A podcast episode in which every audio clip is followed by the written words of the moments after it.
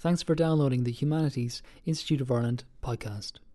This podcast series features recordings of academic papers from events hosted by the Humanities Institute of Ireland in University College Dublin.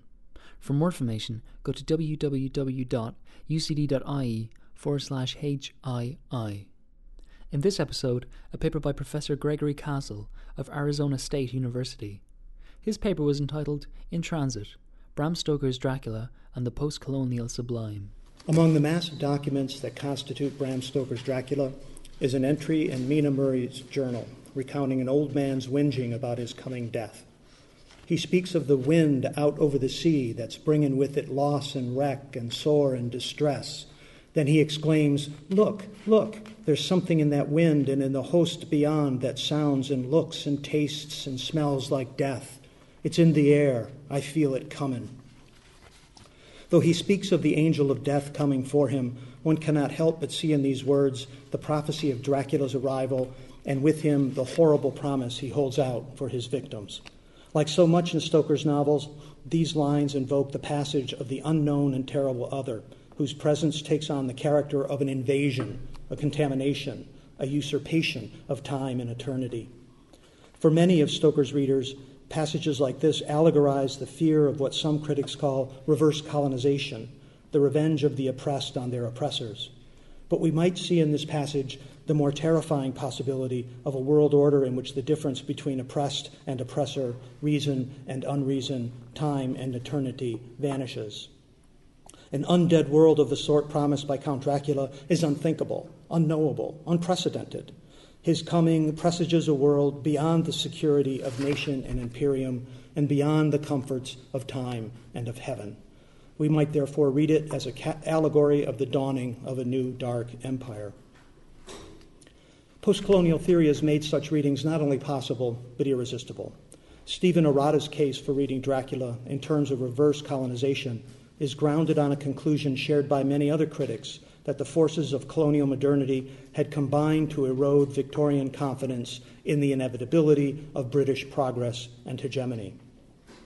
In another important study, Alien Nation, Cannon Schmitt points to the prevailing anxiety concerning the status of the imperial nation. On the surface, Dracula abandons nationalism altogether for largely and explicitly supranational distinctions, yet it persistently deploys nationalist tactics in its representation of the East West divide. Schmitt suggests further that the Orientalism so evident in the text masks what the plot itself confirms that between West and East, human and vampire, Anglo and Irish, there is no difference. But he also points out that for the colonialist, East is East and West and West, and evermore shall be. The idea of the alien nation can barely contain these contradictions, in part because, as Michael Hardt and Antonio Negri argue, postcolonial theory is so intent on combating the remnants of a past form of domination that it fails to recognize the new form that is looming over it in the present. In their own examination of imperialism and colonialism, they attempt to describe a new form of power, the passage of empire, which is precisely what I think looms over Stoker's novel in the form of a Gothic future too terrible to contemplate. Dracula dramatizes not only the breakdown of the dialectical logic that subtends national sovereignty and the imperial order it supports, but also, and perhaps principally, the sublime horror of a world after colonialism, a world in which historical time is dissolved in the dreadful infinity of a dark, vampiric multitude. The dark mimesis that haunts the tale, the doubling and mimicry that links beast and hunter in an intimate communion, is a symptom of an underlying reality that invites a reconfiguration of the sublime. The traditional notion of the sublime, drawn from the work of Edmund Burke and Immanuel Kant, focuses on terror as the source of sublime affect. Specifically, as Burke puts it, the idea of terror, both in the animal kingdom, serpents and poisonous animals, and in the elements, a prospect of the ocean. But Dracula is neither animal nor beast. This thing is not human, Mina notes in her journal, not even beast, and he dissembles every element. The horror of the vampire is that of an unthinkable mode of existence, that erases all distinctions between races, classes, national identities, species, and, most frightening of all, between being and non being. Dracula and those upon whom he preys do not face each other as mirror images, a position that serves only to reinscribe the antagonisms and the autonomy of nation states, but move in concert as compossible elements of undifferentiated multiplicities, forces and counterforces that traverse territories and spaces with little regard for or recognition of boundaries and borders. The true horror of Stoker's novel lies in the prophecy of a world in which the other, Indeed, alterity as such no longer resides in the essence of an other being, but in the activity of a passage, a transition, a traversal.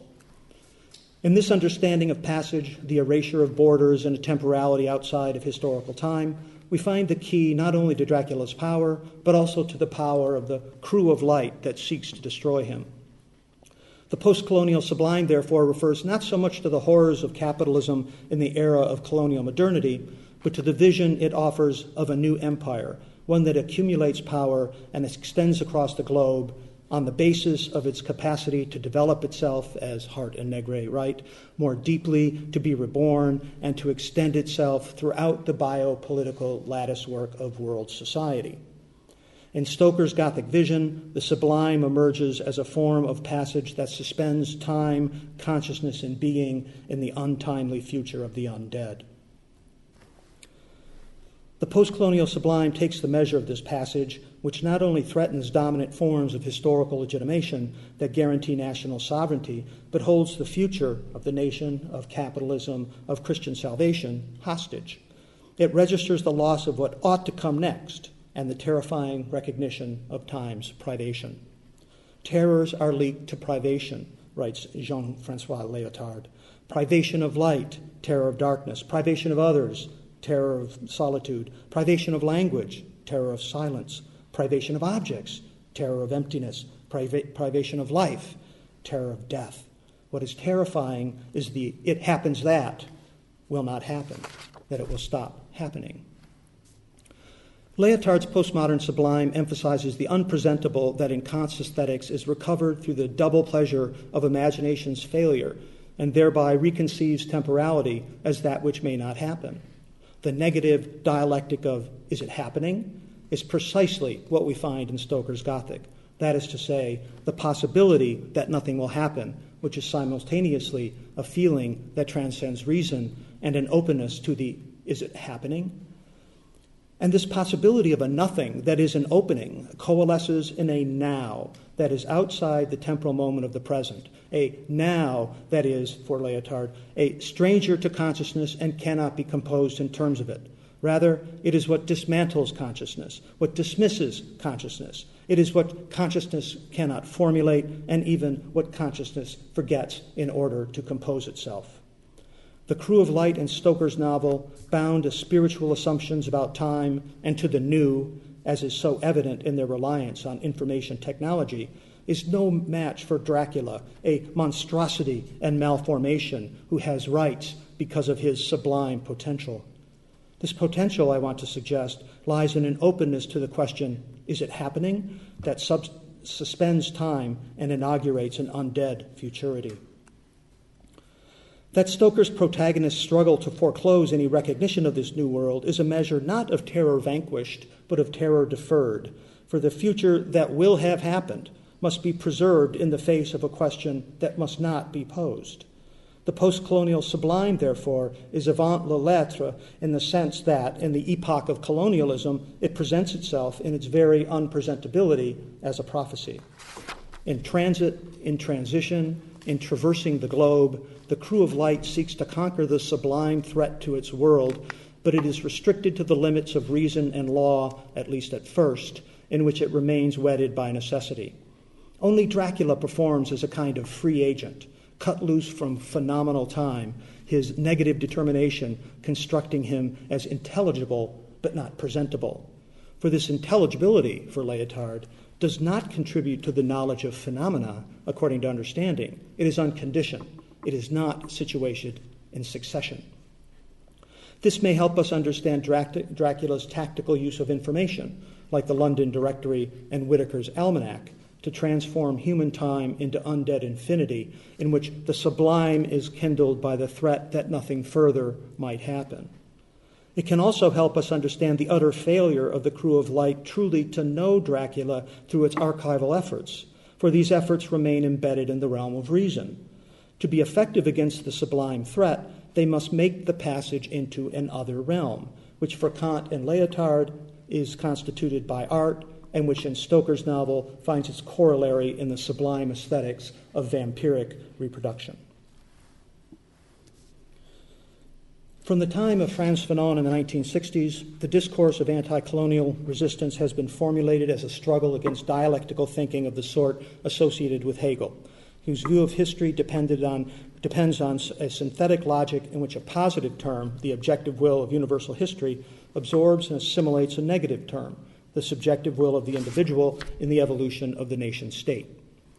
Fanon argues that the Hegelian dialectical, dialectical relation to the other is unattainable in a colonized and civilized society, but this refusal of dialectics did not mean that the idea of the nation must be abandoned.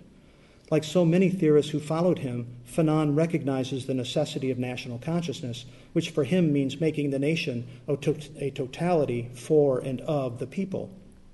National consciousness is the living expression of the nation the collective consciousness in motion of the entire people. It is the enlightened and coherent praxis of men and women. The dialectics of colonialism fail to synthesize positive and negative elements. Rather than smooth closure and self identity, Fanon finds in the colony a brutally compartmentalized world, a continuous struggle in which violence begets violence, and the colonized, simultaneously beaten and recalcitrant, stubbornly refuses assimilation, but at the same time is cut off from traditional structures of feeling and modes of sociality.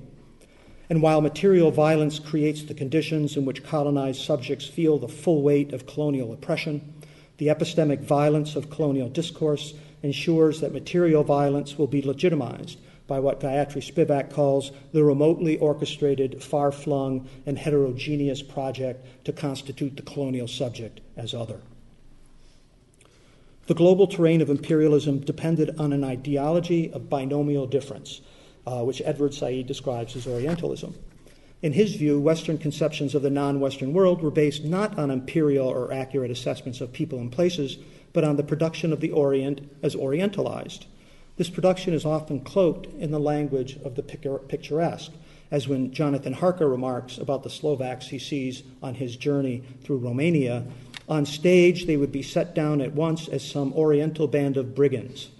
That they are very harmless and rather wanting in natural self assertion, as he is told, though we don't, know, we don't know by whom, only ratifies the stereotype by multiplying its effects. A discourse that fixes on and fixates, uh, fixates on and fixes the colonized in these terms presupposes an unbroken arc of knowledge and power that connects Western statesmen and scholars, and forms the rim of the stage containing the Orient. As an object of discourse, Said writes, the non Western world becomes not so much an intellectual spectacle for the West as a privileged terrain for it, a purely imaginary space of discursive totalization in the interests of social control. Valentin Mudimbe, in his analysis of the invention of Africa, regards such imaginary constructs as forms of epistemological ethnocentrism, which is the belief that scientifically there is nothing to be learned from them unless it is already ours or comes from us. Both Said and Mudimbe demonstrate that the totalization of the non Western world through ethnographic epistemology, ethnocentric epistemologies, which are blind to actual social and material conditions in colonized territories, veil a fundamental scission or dehiscence Ironically, the creation of what Said calls an absolute unanimity between Orientalist discourse and actual conditions provoked the only crisis in the history of Western thought about and dealings with the Orient. In writing Dracula in the form of an archive uh, purportedly concerned only with simple facts which contain no statement of past things wherein memory may err, Stoker unveils the constitutive crisis of Orientalist thought that its discourse was radically incommensurate with its object. And this unveiling not only undermines the authenticity of the accounts provided by Jonathan and the crew of light, but adumbrates the undead futurity in which human time is foreclosed and heaven replaced by a ghastly infinity. Stoker's novel draws a tight circle around a story that cannot be authenticated, undermining the totalizing desire of an archival discourse, which by extension stands in for the preeminence of Western knowledge of the sort Said and Mudimbe critique. The crisis of imperialism, that its fundamental documents and authority are at complete variance with the realities of material social life, is therefore not the return of the repressed, but the very discourse that represses the colonized other in the first place. It is no wonder that the horror of Dracula cannot be authentically represented, for authenticity, as conventionally understood in the colonial context, is always already inauthentic, the function of a discourse that rejects any authority but its own. Postcolonial theory, after Said, has sought to critique this foundational inauthenticity and to find openings for new forms of knowledge that render impotent the totaling drive uh, to authenticate.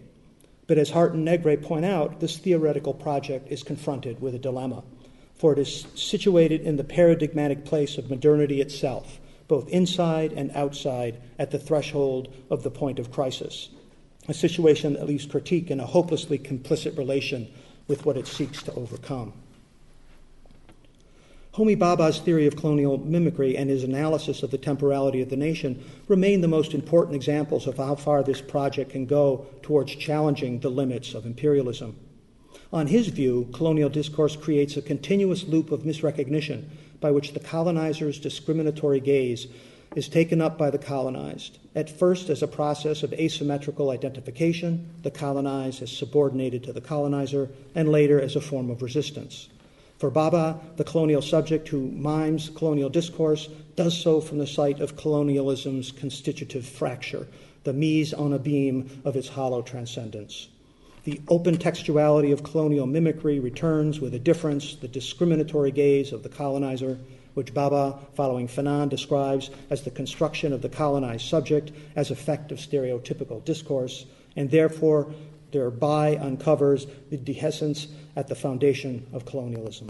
As Spivak has noted, this dehiscence is simultaneously the space for the work of theory, of other knowledges, an inaccessible blankness circumscribed by an interpretable text. One of the most persistent questions in Irish studies has to do with the, uh, the applicability of this theoretical project for Ireland, particularly with respect to Anglo Irish writers like Stoker. Historians and scholars have long debated the question of whether Ireland was in fact a colony, particularly after the Act of Union of 1800, because, as Joe Cleary points out, it was represented by its own members of Parliament in Westminster, a status extended neither to the American colonies before their independence nor to any of Britain's other white dominions or colonies in Asia and Africa. This status did not prevent the construction of the Catholic Irish as culturally and racially inferior, as is amply demonstrated in 19th century representations. The cultural and geographic proximity of, England, uh, of Ireland to England, together with the prominence of a proxy ruling class, the Anglo Irish ascendancy, elements of which supported the Republican cause, led to the creation of a hybrid society divided by religion and a history of repression, but sutured by language and customs, by shared experiences and relationships. If we accept that colonialism is grounded in an originary fracture between the discourse of the other and the reality of the other, Ireland is therefore not the exception that proves the rule, but rather the exception that founds it. Dracula underscores this exceptionality and ambivalence in its presentation of a demonized other that moves transversely across the coordinates of imperialism. For the Count, like the Slovaks and Wallachians who do his bidding, is of a subject race, linked by analogy to the Irish peasant. But he is also a rapacious and cruel master, linked by a similar analogy to the Anglo Irish absentee landlord. Moreover, he is bound ineluctably to hallowed ground but at the same time, the host and the crucifix are the only effective weapons against his hegemony. This confused and ambivalent identity, colonizer and colonized at once, underscores what Bhabha and other post colonial critics have said about nationalism and colonialism generally. They are founded on crisis, failure, the abyss. For Hardt and Negri, however, post colonial theorists like Bhabha too often fail to appreciate that colonial structures of power persist in the colonial world. The only form of domination Bhabha recognizes, they assert, is that of modern or national sovereignty. To reject the concept of national sovereignty is to reject the temporality of the nation, which Benedict Anderson, borrowing a phrase from Walter Benjamin, describes as an idea of homogeneous empty time, in which simultaneity is, as it were, transverse cross time, marked not by prefiguring and fulfillment, Benjamin's messianic time, but by temporal coincidence and measured by clock and calendar. Hardt and Negri's response to Anderson's immensely influential argument that the nation is an imagined community is to invert it, so that the nation becomes the only way to imagine community. Every imagination of a community becomes overcoded as a nation, and hence our conception of community is severely impoverished. They note further that in the subaltern nation, as in the dominant countries, the multiplicity and singularity of the multitude which for them form the positivity of empire, are negated in the straitjacket of the identity and homogeneity of the people. One might turn, as Stephen Shapiro does, to world systems theory to find a way to understand the forces shaping the post colonial epoch. Yet here, too, the conflict of nations, specifically England and Germany over South Africa, serves as the general context for Britain's anxiety at becoming undead a vitiated imperial power in the world system. This anxiety is, in part, a response to an unknown, indeterminate future, one which Shapiro locates in Gothic cultural performances that register the articulation between a fading phase and an emerging one within capital's long duration. And he is right, I think, to see Dracula as a harbinger of complex world systems. But I would like to suggest that the world systems framework does not allow us to see clearly the true horror of what the novel foretells, in large part because it retains the binary structure of national sovereignty and interstate antagonisms within a global market that, for Shapiro, fuels the anxieties legible in phobic tales of reverse colonization and national representations that seem only to refer to a metropolis and its peripheries the Janus like temporalities that he discerns, the historical return of repressed social collectives, and the Gothic prophecy of oncoming crises characterize the dialectical advance of capitalist development rather than the abolition of dialectics altogether in the undead post colony. This alternative vision of empire is a Gothic form of the disjunctive temporality that Achille Mbembe describes discontinuities, reversals, inertias, and swings that overlay one another and penetrate one another and envelop one another, an entanglement.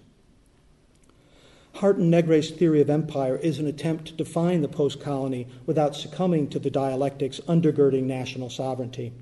They advocate a new form of sovereignty, one that de differentiates difference and creates zones of indistinction as part of a new form of network power in which powers and counterpowers are structured in a boundless and inclusive architecture. Unlike national sovereignty, which is designed for conquest, pillage, genocide, colonization, and slavery, the imperial sovereignty of empire extends and consolidates the model of network power. Its space is always open by misrecognizing the domination, the nature of domination, postcolonial theory too often tends to advanced hybridity as a realized politics of difference, setting differences to play across boundaries, which means that tactics of hybridity, ambivalence, mimicry, and difference can be effective only on the old terrain of national antagonisms.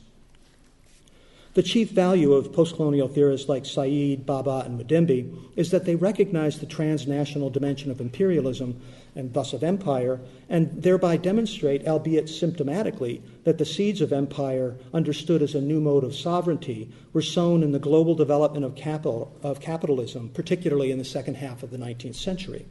I want to suggest that the Anglo Irish stoker caught on the hop, as Terry Eagleton puts it, between conflicting social norms whose whole existence is barely tolerable in betweenness, functions similarly as a symptom of the passage of empire. Speaking of the cycles of international struggles that characterize the peak period of national sovereignty and the Old World Order, Hardt and Negri note that the advent of this passage was discernible well before it was established for such struggles anticipated and prefigured the processes of the globalization of capital and the formation of empire. Stoker wrote during the first of these cycles, and one way of understanding the ambivalence of his text is to situate it within the broader context of the passage of empire. Ambivalence thus takes on a whole new meaning if we cease thinking of it in terms of the colonizer colonized opposition or of a contagion that emanates from an other place outside the precincts of the autonomous national space of the imperium. It makes sense, as a starting point at least, to see it as the normative state of an emergent globalization, one whose radical, undifferentiated, open spaces and network power are both unknowable and unpresentable. If we read Dracula as an adumbration of the passage of empire, we are in a position to rethink the Gothic sublime in terms of what comes after the era of imperialism. For if, as Lyotard suggests, it happens comes before the question, is it happening? That is, if the event precedes the questions we form about it, then something remains to be determined, something that hasn't been determined before. Everything adduced by the documents collected by the crew of light point toward a terrifying silence in answer to the question is it happening?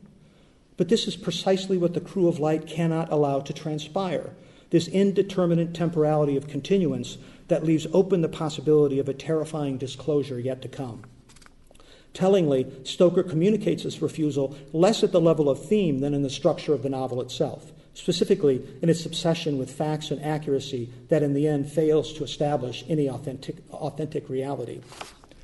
Indeed, we discover that the narrative gains whatever authority it has from its apparent lack of authenticity, that is, from its proliferation of voices, differences, technologies, and hybrid knowledges that have no referent save for the impossible future towards which they gesture, like real messages in simulated bottles. The sublime is thus a kind of promissory note issued by the colonial other to be called in only once the other has breached the divide between West and East. Dracula clears a space for the open textuality of the other, but simultaneously conceals this opening with a shroud of purportedly empirical facts and accurate documents riddled with anxiety about what is to come. The primary textual effect of this curious opening is the deferral of the ground of the question is it happening? A form of temporal privation that disavows the knowledge of Dracula's messianic attempt to deterritorialize time in the production of a dark multitude. But this disavowal undermines the legitimacy of their quest and the authenticity of the documents that Van, Van Helsing and the crew so assiduously collect. If textuality produces terror as an affect, the truth of the facts communicated textually is fundamentally unknowable and, in the end, inauthentic. As Jonathan remarks at the end of the novel, in all the mass of the material of which the record is composed, there is hardly one authentic document, nothing but a mass of typewriting, except, that is, the documents produced in the heat of passage as the crew runs Dracula to ground. But even these can, at best, authenticate a wild story that no one would believe.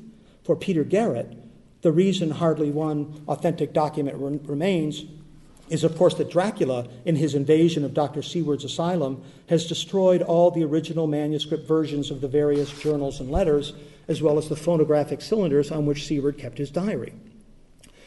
Leah Richard raises the pertinent question when she asks why a fantastic tale of the undead should bear any greater credence just because a group's version of events were supported by original records rather than mechanically reproduced uniform documents.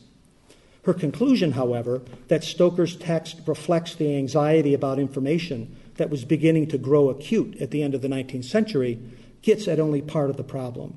For the question of authenticity does not disappear under the pressure of anxiety about information. Indeed, it is raised even more urgently precisely because information, in its anxiety producing multiplicity and ambiguity, constitutes the field of what empire marks as authentic that is, in the sense of being for itself as a self authorizing, self regulating existence. The discourse of the passage of empire, therefore, is radically authentic in the sense that it is coextensive with it as a material and social reality, one that acts on its own authority. The recognition that knowledge is authentic only in its textual being as pure information which freely mingles the empirical with the superstitious, the mundane with the horrific, the newspaper with the sacred text, produces sublimity not because the aura of the authentic has been lost, nor even because it has been displaced unto the very technologies that were presumed not to possess an aura. The sublime is produced rather by Dracula's passage, which is limned in a rhetoric of deferral that places knowledge out of reach in a future that is unknown and perhaps unknowable. Jennifer Wicke, among others, has written of the importance of modern technologies of writing used so prominently in Dracula the typewriter, the dictaphone, the telegraph and of how the fictional representation of technology indexes major technological and epistemological shifts in late Victorian society and deepens our understanding of Stoker's modernism. In fact, Dracula's relative modernism, uh, relative modernity, most evident in his knowledge of and adaptability to modern urban life, both frightens and galvanizes his enemies. His attempt to be more British than the British in consolidating his goals leaves the crew of light no choice but to assemble an archive that could counter the dire threat he poses. So while Garrett is right that the novel repeatedly draws our attention to its emerging form, the production and reproduction of its narrative, his conclusion that the isolation and uncertainty of individual accounts leads to the mutual support and assurance of shared knowledge and beliefs misjudges the temporality of knowledge that defers knowledge until some future time.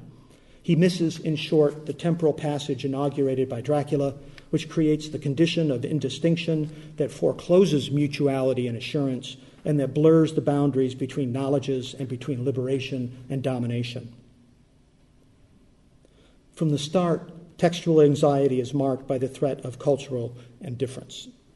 One of Jonathan's first observation is the impression that he, uh, the impression he has that we are leaving the West and entering the East.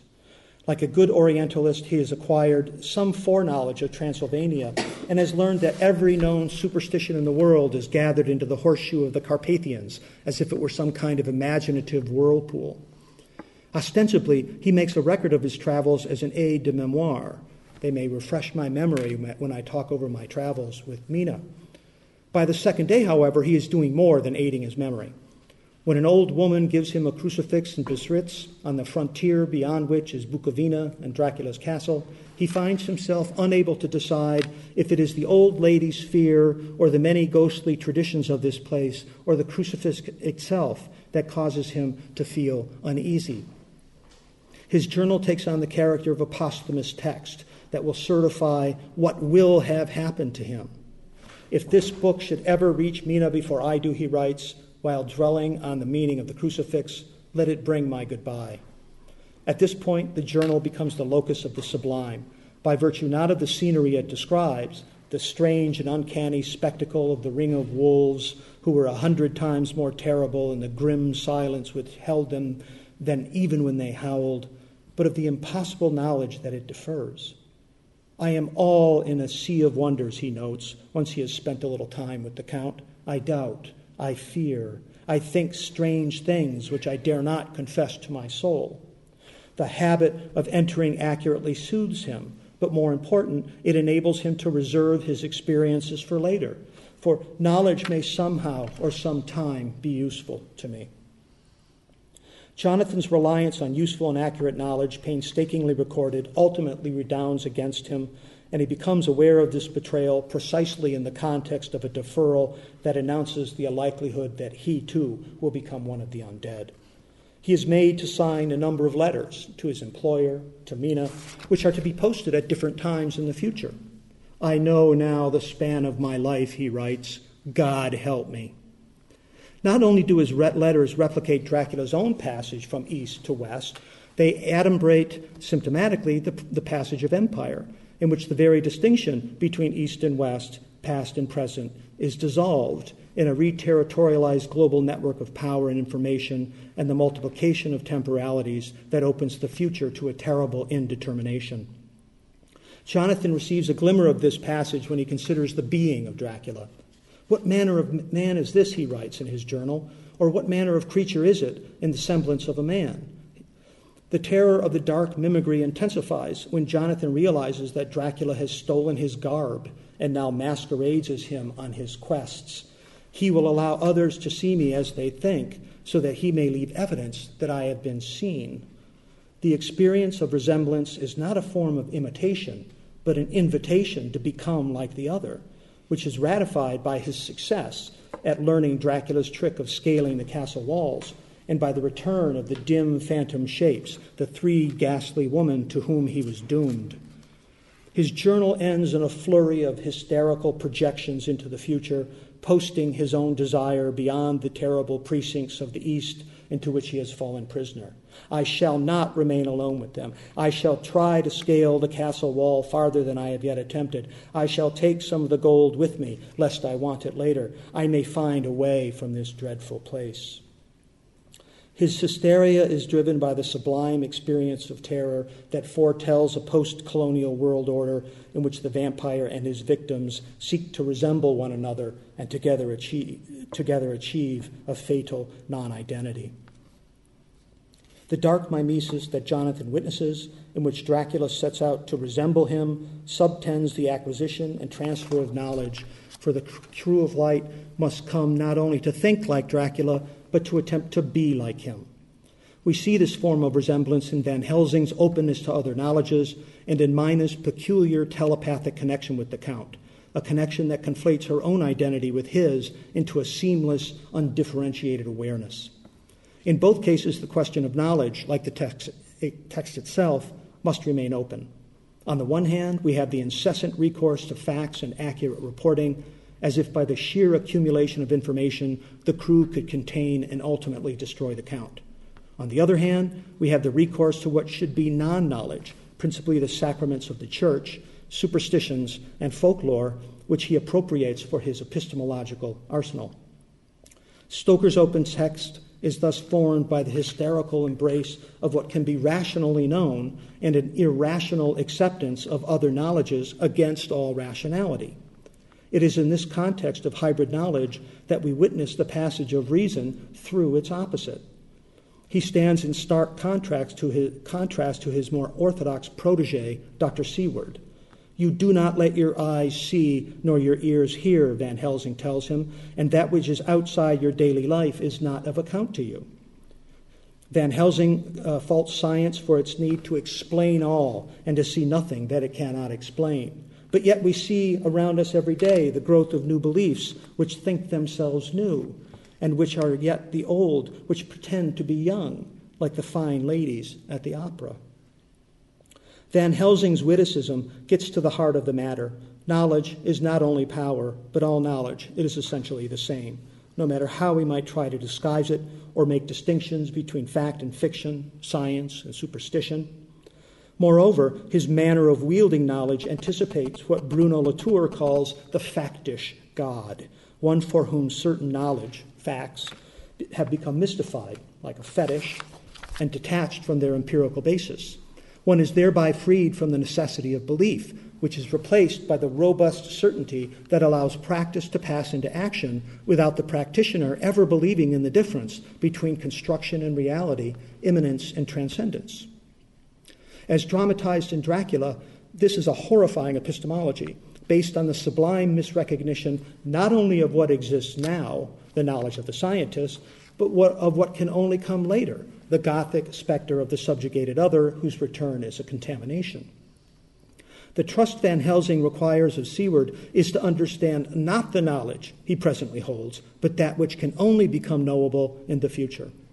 Like Dracula himself, Van Helsing shrouds his knowledge in mystery while offering glimpses of it in the form of its deferral. I take it that you do not, that you cannot trust me now, he tells Seward, for you do not understand. And there may be more times than I shall want that I when I shall want to trust you to trust me, but that you cannot and may not and must not understand. But the time will come when your trust shall be whole and complete in me and when you shall understand, as though the sunlight himself shone through. Seward must not understand. He must remain in the dark, where the unknowable serves as the opposite of fact. But Van Helsing already suspects that the unknown can be known, but not by him, at least not yet. The border between knowledge and the unknown, between those who know and those who do not, breaks down precisely when Van Helsing, and later the others, realize that the other knows. Once the reality of other knowledges sinks in, the truly sublime moment shines forth, for it becomes apparent that the other, the non identical element in the imperial negative dialectic of, mis- of recognition has escaped dialectics altogether. The radical non identity of the undead, neither identical to itself nor non identical in relation to any other thing, collapses the distinction between the primordial temporality of the colonized other and the homogeneous empty time that enables the narrative of progress behind Western imperialism. The dark Messianism that Dracula inspires, the foul redemption he elicits from those he vamps who are thus freed from time, points toward a future in which no distinctions can be drawn. For what the crew of light fear most is the cessation of life and death, of earthly time crowned by heavenly eternity, which is the spiritual negation of the question is it happening? Despite an elaborated system of organized and dated documents, there falls upon the events narrated a curious temporal indistinction. This is nowhere more evident than in Mina Harker's account of Jonathan's journal. In an early letter to Lucy, she explains, without quite knowing it, the temporality of misrecognition that the journal both records and symbolizes. Jonathan had told her, Take it and keep it, read it if you will, but never let me know. By leaving it unread, it is transformed into a sacrament, an outward and visible sign for us all our lives that we trusted each other, that I would never open it unless it were for his own dear sake or for the sake of some stern duty. Jonathan, she relates, is so overwhelmed by the gesture that he tells her that he would go through all the past again to win her hand if need be. The poor dear meant to have said a part of the past, but he cannot think of time yet, and I shall not wonder if at first he mixes up not only the month, but the year. By not knowing, Mina intentionally misrecognizes what could be known in an act of deferral that projects knowledge into a future in which what Jonathan has experienced, which must remain unknown to him, will have happened. In a similar fashion, Lucy's languorous state after being vamped takes the form of a dim memory of anticipation, which she later records in her diary, and that is later still revo- reviewed by the crew of Light. I have a dim remembrance of long, anxious times of waiting and fearing, darkness in which there was not even the pain of hope to make present distress more poignant and then long spells of oblivion and the rising back to life as a diver coming up through a great press of water. Like Mina, Lucy does not know what she knows about her own induction into Dracula's dark empire, but it will ultimately serve as important knowledge in Van Helsing's investigations. Like Jonathan's journal, Lucy's diary, Lucy's diary demonstrates how the post in the post colonial sublime resides precisely in the deferral of terror, which is located not in one's experience, but in one's record of it, and beyond that, in another's experience of reading it. In the epistemological terms in which Stoker sets his tale, we confront the greatest terror of all the deprivation of what comes next, when the question, is it happening, finds a ground in the very texts that seek to prevent it being posed. Possessing knowledge is crucial then, but even more crucial is knowing the right time to share it. Indeed, we might regard the relentless deferral of knowledge to some future time not simply as a means of controlling information and thus holding power over others, but rather as a form of misrecognition that knows itself as such and posits, through tactics of deferral, a time when a true recognition will be possible. Van Helsing, the keeper of knowledge, both empirical and esoteric, consistently reveals that he knows, but he does not reveal what he knows. Not for the first time, Seward implores his mentor to help him understand what is happening to Lucy. In God's name, he exclaims, what does it all mean? Was she or is she mad? Or what sort of horrible danger is it? His bewilderment leaves him with nothing more to say. Do not trouble about it now, Van Helsing tells him. Forget it for the present. You shall know and understand it all in good time, but it will be later. One could not arrive at a more clearly articulated example of the logic of misrecognition. Seward is far more perplexed by events than he ought to be, given his proximity to Renfield, who is mixed with the Count in an indexy way, and cannot help but misrecognize the problem with Lucy, while Van Helsing clearly recognizes it but cannot reveal it until a future time when its revelation can be met with understanding. He is not simply in control of knowledge, but manipulates the temporality of its disclosure. All in good time, all shall be revealed, but not yet. Seward, like the others in the crew of light, must be tutored by terror. He must come slowly to the realization that what is happening to Lucy is beyond the realm of science and reason. Lucy's fate, after having been vamped, illustrates well the horrifying misrecognition in which the loved one we think we know is not the thing captured by our knowledge, or at least not quite. For in Lucy's case, a residue of the human being she once was, hence her dual life, persists in the phenomenal abyss that is the undead. Because Lucy died in a trance, Van Helsing exclaims, so it is that she differ from all other Usually, when the undead sleep at home, their face show what they are. But this so sweet that was, when she not undead, she go back to the nothings of the common dead. Lucy, entranced, is relocated outside the temporality of national belonging in a space of negations. That was, not undead, back to nothings, common dead, which leaves no space for being however much Van Helsing attempts to locate her prior being in a trance state that points ineluctably toward an undead future. Her entrancement thus allegorizes the post colonial sublime, for lodged in the etymology of trance, which derives from the old French transire, to depart, but also to be numb with fear, which is in turn rooted in the Latin transire, to pass over, to cross, is really the horror of passage, of being in transit. Her trance like stillness, far from indicating lifelessness, is the telltale sign of her passage over to the realm of indistinction, a hallmark of Dracula's dark empire. Only the radical recourse of the stake, a form of posting that forecloses the undead future, can reopen the door to the heavenly reward she has forfeited. Only then can she claim her innocence, for after her second death, her face displays unequaled sweetness, and purity. She has been given her soul back so that she may present herself as innocent before God, for she is not a grinning devil now, Van Helsing tells Arthur, not any more a foul thing for all eternity. No longer she is the devil's undead, she is God's true dead, whose soul is with him. That Van Helsing recognizes this truth, arrived at through untruth, is a testament to his willingness to confound reason with unreason in order to grasp the knowledge of the other. This confounding, this mixing together or mingling of knowledges foretells a future in which the dichotomy between self and other, human and non human, dead and undead, will be obliterated in the deterritorialized zone of indistinction that is the native ground of the vampire.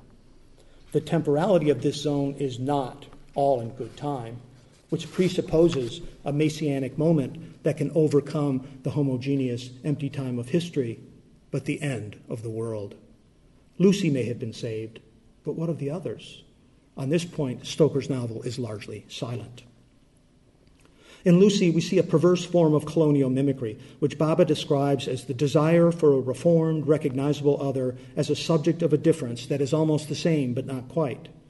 But in her case, there is a turn of the screw in which ambivalence and difference are themselves subjected to a fractious and dispersive economy of de differentiation. The passage of vampirism consists of no positive term and therefore exists outside dialectics and ra- rational knowledge, even of the negative dialectics that approximates its radical non identity. In this sense, Dracula not simply adumbrates the realm of empire as Hardt and Negri describe it, but models the very technological innovations that make its passage, passage possible, but in, a, but in a gothicized and sublime form. This capacity to model empire is misrecognized by Van Helsing and the crew of Light when they regard Dracula's knowledge as, as a form of retardation. He, possess, he possesses a big child brain that limits his power, but he is experimenting and doing it well. Van Helsing's chief worry is that Dracula will be the father or furtherer of a new order of beings whose road must lead through death, not life. He is worried, in short, that Dracula's self development, his Bildung, will enable the formation of the dark empire that obliterates distinctions in the pure negativity of death. Van Helsing's conclusion, this monster it has been creeping into knowledge, comes perilously close to the terrifying truth that Dracula will indeed be the furtherer of a world that will be unknowable to them unless they too become undead. The possibility of undead resemblance proves paradoxically to be the only way to prevent Dracula's furthering of a new and terrible world order. As he moves by water in his box, the crew of light follow by train and horseback, guided by Mina, whose vamped condition allows her to slip into a hypnotic trance in, when she, in which she acts out what Lucy only suggests by undergoing her own passage in a mimicry of Dracula's own. All is dark. I hear lapping water level with me and some creaking of wood on wood. This access to the unknowable count is at first a secret between Van Helsing and Jonathan. Later, we may have to take the others into our confidence. But the strategy of deferral, which is meant to allow the others to overcome their own ignorance and misconceptions, is precisely what has led to Mina's being vamped in the first place. What Van Helsing interprets as silence, for Mina did not speak, even when she wrote that which she wished to be known later, is in fact knowledge of vampiric passage itself. His willingness to exploit this knowledge underscores both his own resemblance to the Count and his resistance to the dark futurity that Mina resists and that Lucy very narrowly escapes. And Mina is eager to help. I may be of service, she bravely tells the crew, since you can hypnotize me and so learn that which I myself do not know. Tracking Dracula through Mina's trance is, at bottom, an attempt to remap the future, to know what cannot yet be known, in the interests of preserving a world of difference in which Dracula will remain indisputably other. To follow Dracula, to follow Dracula's passage is to experience how empire both terrorizes and deterritorializes global spaces, destabilizing national sovereignty, but also erasing the boundaries that demarcate the East as radically other. It reveals the terror that subtends territory, another etymological link for it is the terrifying dimension of futurity that propels deterritorializing projects like colonialism and that surfaces as the explicit logic of empire as Hardt and Negri define it. To occupy territory, William Connolly writes, is both to receive sustenance and to exercise violence. It is to disclose strains of terror in the ambiguous logic of territorialization, particularly the forms of deterritorialization that erase boundaries and borders. When Jonathan Harker travels to Transylvania, when Count Dracula travels to London, territory becomes terrorized, and the crew find themselves displaced, both in their, both in their own sphere and in that of the other. Terror dismantles territorial imperatives, and even the resistance, even resistance takes on a resemblance to what it resists. If Dracula incites a mimetic desire, even in a counter terrorist like Van Helsing, it is because he prefigures a new ontological basis of antagonism within empire, but also against and beyond empire at the same level of totality. Dracula is the dark Messiah who, for far from overcoming homogeneous empty time, reinstates it as the temporality of the undead, which substitutes indistinction, in which there is no one that governs multitudes, for homogeneity, in which the one absorbs and assimilates the multitude.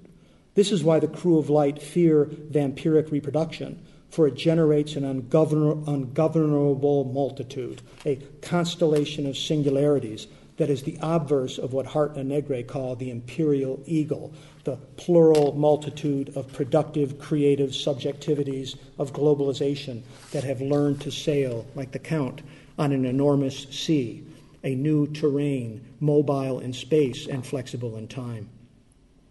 Stoker anticipates the passage of empire and globalization by suggesting that the crew of light and everything it stands for and seeks to defend reason, imperialism, the nation is finished. Its time come and gone. If the crew of light have recourse to the tactics of national sovereignty, they do fight for England, it is because they cannot accept Dracula as the new Messiah or the world he presages, a decentered, de-hierarchized world, uh, hierarchized world system characterized by dispersion and de-differentiation of multitudes without unity in a new imperial order. Van Helsing, ever the optimist, counters this terrible, sublime possibility with the assertion of good things to come.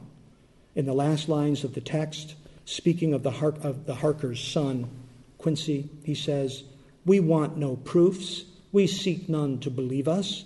Already he knows his mother's sweetness and loving care. Later, he will understand how some men so loved her that they did dare much for her sake. The ambiguous conclusion of the tale must be wrapped round in the promise of familial unity and national harmony, lest we discover in young Quincy a further passage into the question is it happening? rather than the restitution of heavenly futurity, the still point at which what ought to happen will have happened.